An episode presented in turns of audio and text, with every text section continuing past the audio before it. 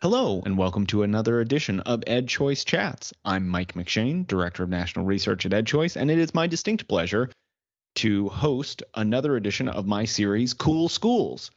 We have been profiling this entire work on hybrid education. We actually dig into their philosophy towards hybrid education.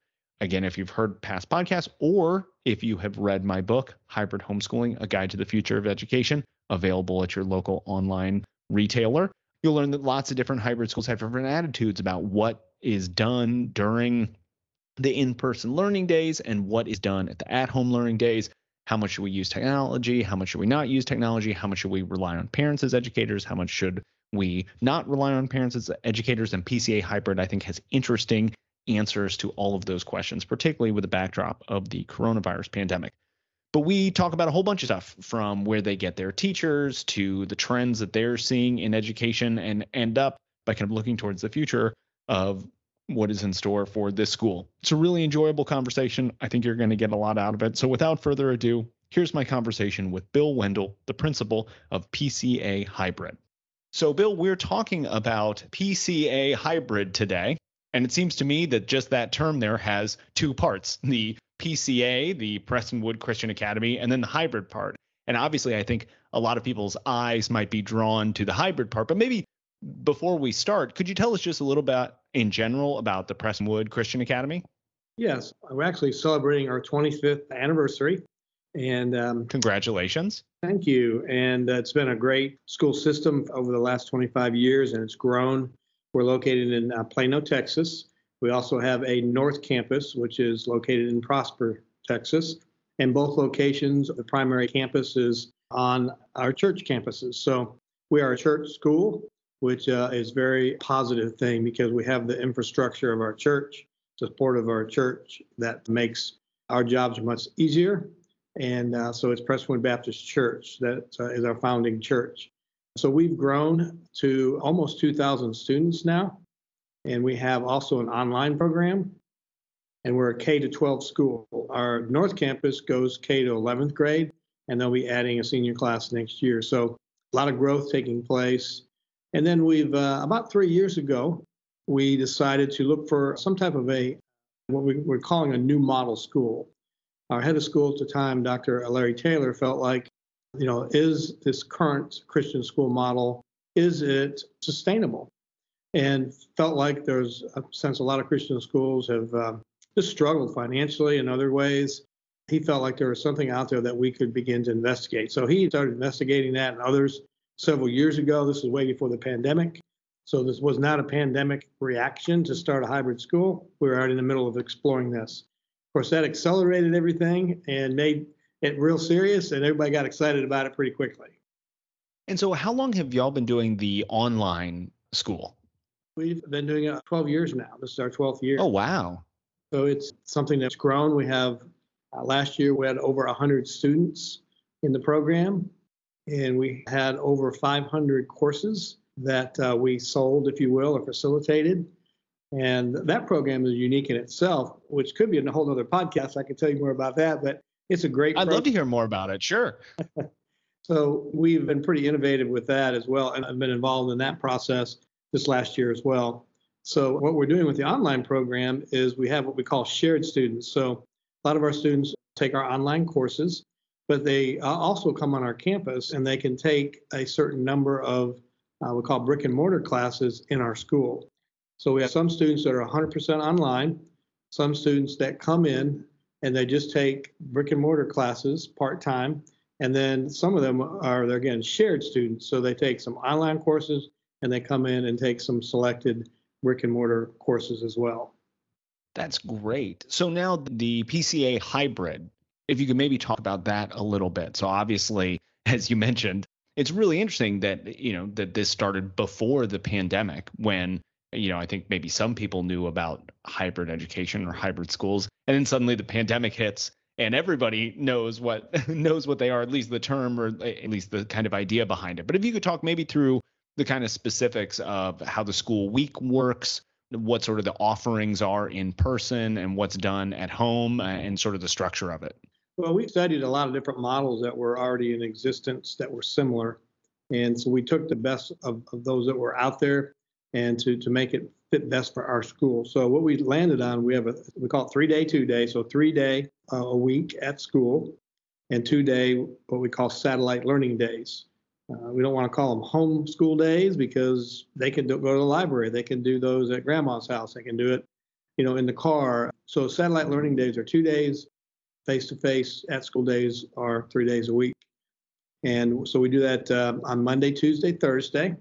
The reason why we picked that was we felt like that would maximize the time because our Wednesday five day program it's early dismissal. That's when we do our teacher development on Wednesday and it ends it, ends early. So we wanted to let that go by the wayside because we didn't want to uh, shorten our day. And then the reason why we did Friday was because that gives families that want the flexibility to have a longer weekend. They can do their satellite learning day on that Friday. We started with kindergarten first and second, and fifth and sixth. So our middle school starts at fifth grade in our five day program. So we felt like we'd start at the base of both lower and middle school. And our goal was to have eight students per grade. And so that's 40 total, and we have 51. So we're really excited about our numbers and our families that are part of our program. And so now, when you talk about the satellite days, I'd be interested because I think different hybrid schools around the country have different attitudes towards those satellite days or home days, or as you're right, everyone calls them something different. And some lean more on online instruction, as you mentioned, very self directed, students can be in charge of it. And others lean more towards a kind of homeschooling model where it's more like the parents or the teachers. Oftentimes, uh, it's not on computers at all, but it's more sort of traditional paper and pencil schoolwork. So, where do you all come down on that? Is it a mix of the two? Is it lean more towards one or the other?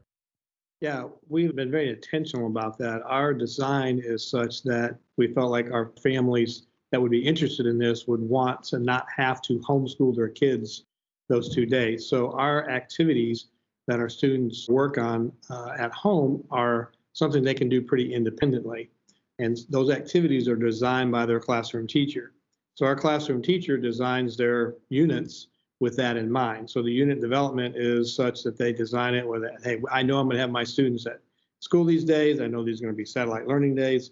So that's part of the, the design. And the parent has to oversee that, but doesn't have to be the pseudo teacher at home. They're there just making sure their students on task. Age appropriate, course, and developmental appropriateness. And, you know, I have three children. Two of my children also happen to be much more independent. My son would have had to have mom you know, giving a little bit more encouragement to stay on task. So I'm so glad you brought up your teachers because I'd be fascinated. So the, the teachers for this program, did you bring them from the traditional five day a week side? Were these new teachers brought in specifically for this program? Do you have teachers who teach in both? Sort of the broad question, where do your teachers come from? Yeah, well, there again, when we designed this, we felt like we needed to hire our own teachers. So that's how we went into it. We're hiring our own teachers. They are contracted and trained for this model. So they know going into it, here's what the expectations are, because it's different. Even though you don't have to be here two days a week, you really are designing those other two days. Now, those two days, they're off those days. There's no synchronous learning taking place. So that's the plus. And so the same qualifications that we have for our current school, our five day model, same qualifications. So we need to have certified teachers that are degreed and or certified in their areas. Also, they have to have a biblical worldview that aligns with our values. So same same qualifications. And so it was very difficult kind of getting that started. But I felt like once the word got out about our school, then I started getting some more interest. So I'm hoping that more and more will come in the future as we add grades. And I think that's one of the challenges is finding a teacher that is qualified, that's willing to understand and learn this new model and be willing to do it for the funding that's available for them.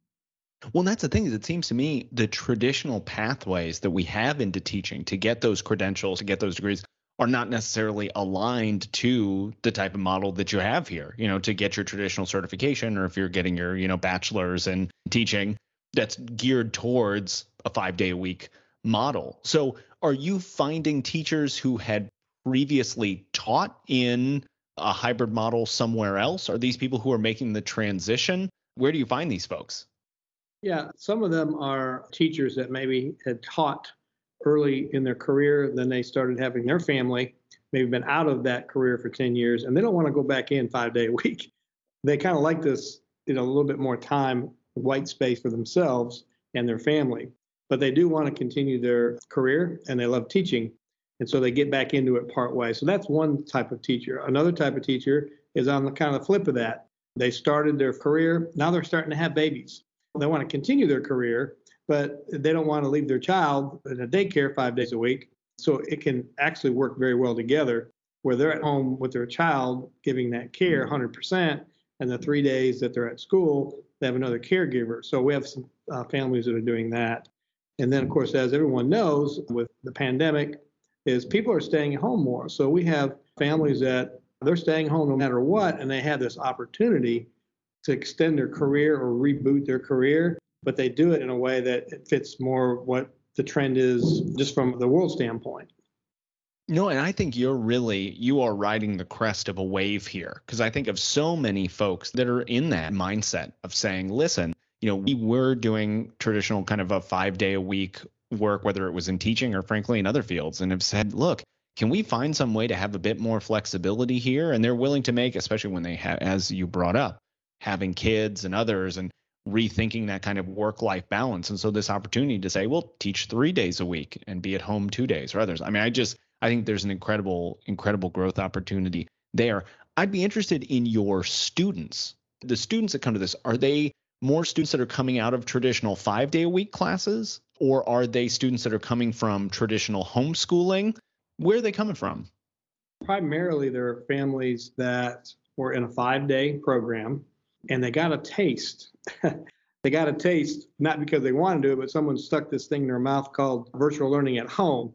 And they like, hmm, I, I kind of like this. I kind of like it because I can spend more time with my children. They can be educated, but they don't want to send them back to a five day program. And they're in a position in their life where they can do that. And one of the things that I've heard that's really been encouraging to me is when I say younger families, anybody's younger than me that has a family. So uh, 30 and 40 year olds, those are young to me. God bless you. Thank you. Yes. So these 30 and 40 year olds, which I love, they are going, you know, I want more time with my kids. I want to disciple my kids. I don't want to send them to even the Christian school and, and advocate that responsibility to them.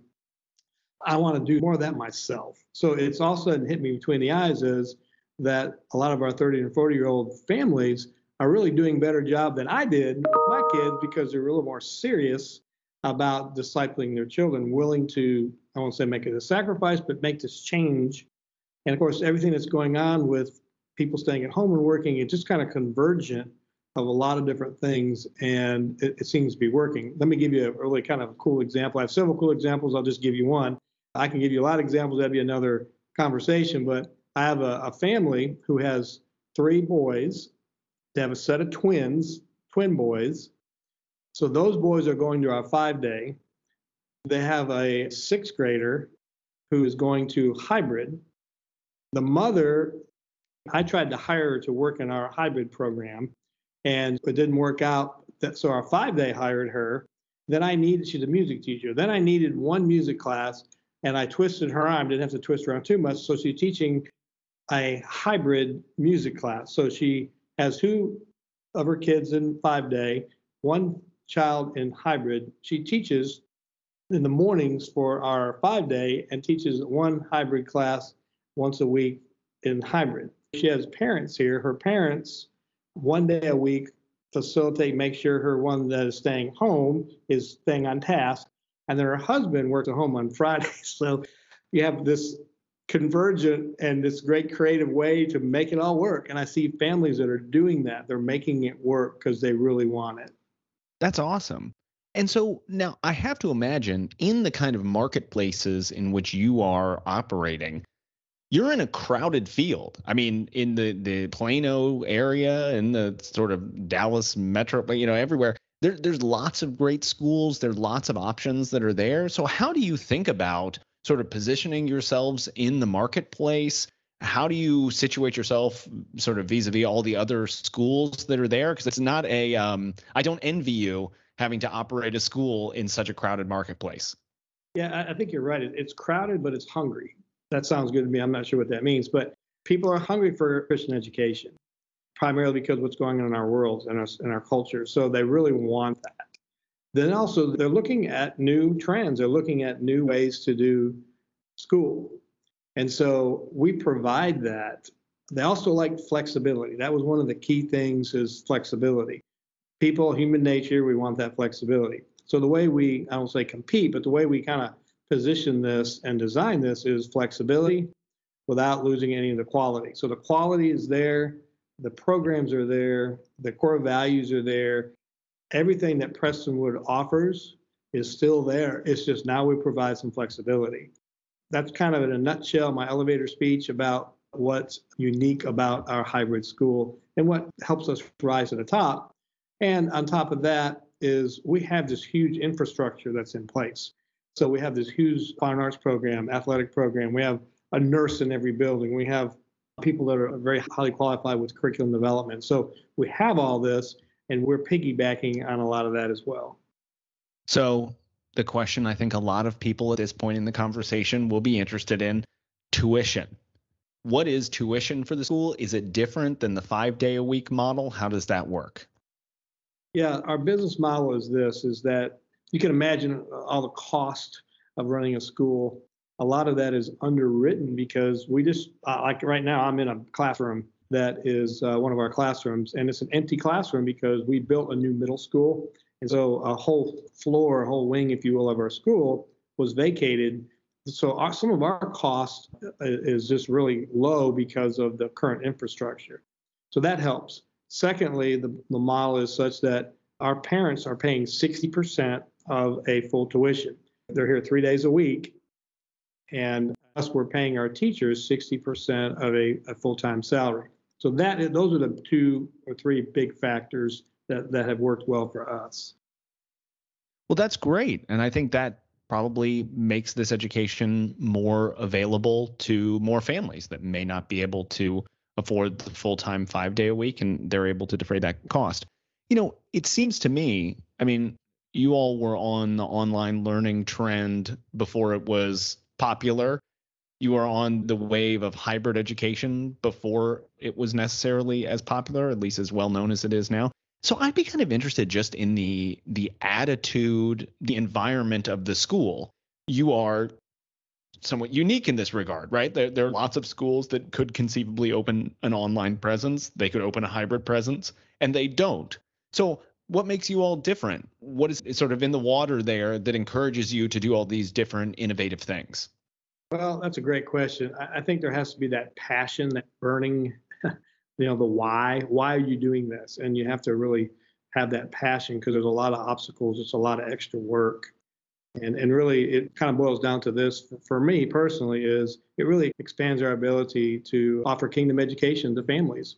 If we didn't have this hybrid model, then there are a lot of folks would be in a different school situation that really wouldn't come alongside the values of their family. So you got to have that burning desire that this is important. Secondly, you have to have the entrepreneurial spirit. You got to be willing to be innovative. There's not a book written on this. If there was, it wouldn't fit all the models and it wouldn't fit everybody. So you got to have an entrepreneurial spirit. And educators, let's be honest, they're typically not the most entrepreneurial people. So you got to be entrepreneurial. And then I read a book that gave, I think it was 10 different things that you needed to have in your uh, plan in order for any innovative approach to happen. And, and one of them I think is the most important is you had to have a somebody that was driving it, someone at the executive level that was very passionate about what you were trying to do. So it can't be just driven by someone in middle level leadership. It needs to be someone at the top or near the top that can really drive this is the fuel, if you will, to make it work. I'm interested sort of how you got involved in this. What was your background? What did you bring to the school? Yeah, I've been in uh, Christian education since 1984. It's probably before you were born. And uh, so I've been doing this a lot. Actually, the year I was born. You got involved the exact year I was born. Well, you, you can remember that. So, uh, so trends have changed so much. And, and I've seen over the years that we're missing something. We're, we're missing something in Christian education. And I feel like what we're missing is not the heart, not the ideals. That, hasn't changed. What's drifted is I, think that just the, the buy-in by everybody. There has to be a buy-in. Christian education become more popular. Well, back when I started, it wasn't as popular. So you had to make a social sacrifice, a financial sacrifice. You were doing it because you're just really a passion for an understanding of. Now it's become more popular and accepted. And so I think we've lost a little bit of that commitment. And so I believe that commitment now is is coming back again, like I talked about earlier. And so I've seen over the years that passion start to come back in to certain segments of, of the Christian school population. So I would ask about two years ago to run with this. My background has been everywhere from teacher, coach, to a middle school principal, to head of school, and recently I've been here. I've been here for 15 years now, and the last 13 uh, prior to this position was middle school principal. So I'd be interested, sort of a question I'd like to end on is as you look to the future, this is obviously a new endeavor that you're involved in, but this is part of a long lifetime that you've had in Christian education. If you were to think of PCA hybrid one year from now, five years from now, 10 years from now, what do you see the future having in store? Well, the next, say, two to three years, it's kind of a, this baby. So we're nurturing it, we're feeding it, we're making sure it's healthy, we're inoculating it for COVID, whatever. You know, we're doing all these things to help it grow and be healthy. So that's really important. Now, it's, it's easy to get ahead too far. I, I kind of think five, ten years out, but we really need to focus on making it healthy. So beyond that, I, I see it developing into not only its own identity within our school, but also dovetail into what we're doing. So it has to merge, if you will. So you have two different communities, but they really need to work together and it's a symbiotic relationship. I would love for our hybrid school to be able to offer classes for our five day students. So, an opportunity for students from hybrid to take classes that are brick and mortar and, and vice versa. We may have a situation that that something we're offering would be a, a kind of a neat, cool thing.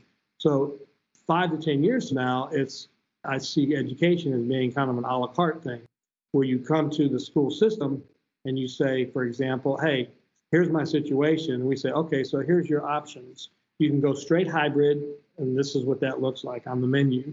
Or if you want to choose from our menu, you can take hybrid classes, maybe your core classes, math, science, and English, and then you can take this online history class. And oh, by the way, we have a apologetics class that is in our five-day program, and you can take that as well. So I really feel like that's the way education is going. And I feel like a hybrid school can help be that framework to make that work. Bill Wendell of PCA Hybrid, thanks so much for coming on the podcast today to talk about your cool school. Thank you. I appreciate it. So, apologies if I don't know whether the recording picked that up. There was a little bit of fuzziness there uh, at the end. It's one of those things where you're recording and you're just white knuckling it, hoping that your internet connection stays through to get the interesting things that a person has to say and not make them repeat themselves over and over again. But I really enjoyed that conversation. I think, as I said, sort of setting this up, I really took a lot of their thinking around how they do their satellite days. As you've heard in other podcasts that we've done here, you know, some schools say, you know, when when kids are at home during a sort of hybrid model, we really want parents playing an active role we don't want kids staring into computers. We want it to be a more traditional paper and pencil environment. PCA takes that in a different direction. And I think there are lots of really interesting opportunities there. I don't think there's a right or wrong answer as to how to structure those things, but I do think there are things that we can learn about how schools answer those different questions. So trying to get the best of both worlds, leveraging that technology, and especially, I think, trying to take it easy on parents so that parents don't necessarily have to play as active of a role as instructors, being able to leverage technology, having students develop more as independent learners, I think, as he said, makes it possible for students to not necessarily have to be at home. They could be at the library, they could be at grandma's house, they could be doing lots of different things while they're learning. So I think, like I said, there aren't right or wrong answers in how to structure hybrid education. They're just cool, interesting, innovative people trying to answer them. And I think we can learn from all of the different ways in which people are trying to wrestle with those issues. As always, please like and subscribe to this podcast if you are, or I guess you don't like it. I'm already an old fogey. I gave away in this if I haven't said before that I was born in 1984, which makes me feel old, but Bill said I was young, so that's my story and I'm sticking to it. But then I say something like this, like like a podcast, which I'm pretty sure you can't do. Please subscribe. That's what I was looking for. Subscribe to our podcast, rate them if you would be so kind you know, getting more ratings and things help people to discover the podcast when they're looking for new, interesting education content. And and when you subscribe to this podcast, and for those of you who listen to this know, this whole kind of EdChoice chats that we do, we have lots of sub series. So this, what I'm doing here, Cool Schools is one of them. My colleague Jason Bedrick has really interesting, he calls them his big idea podcast, where he just talks to interesting education thinkers. My colleague Drew Catt does cool interviews with education researchers.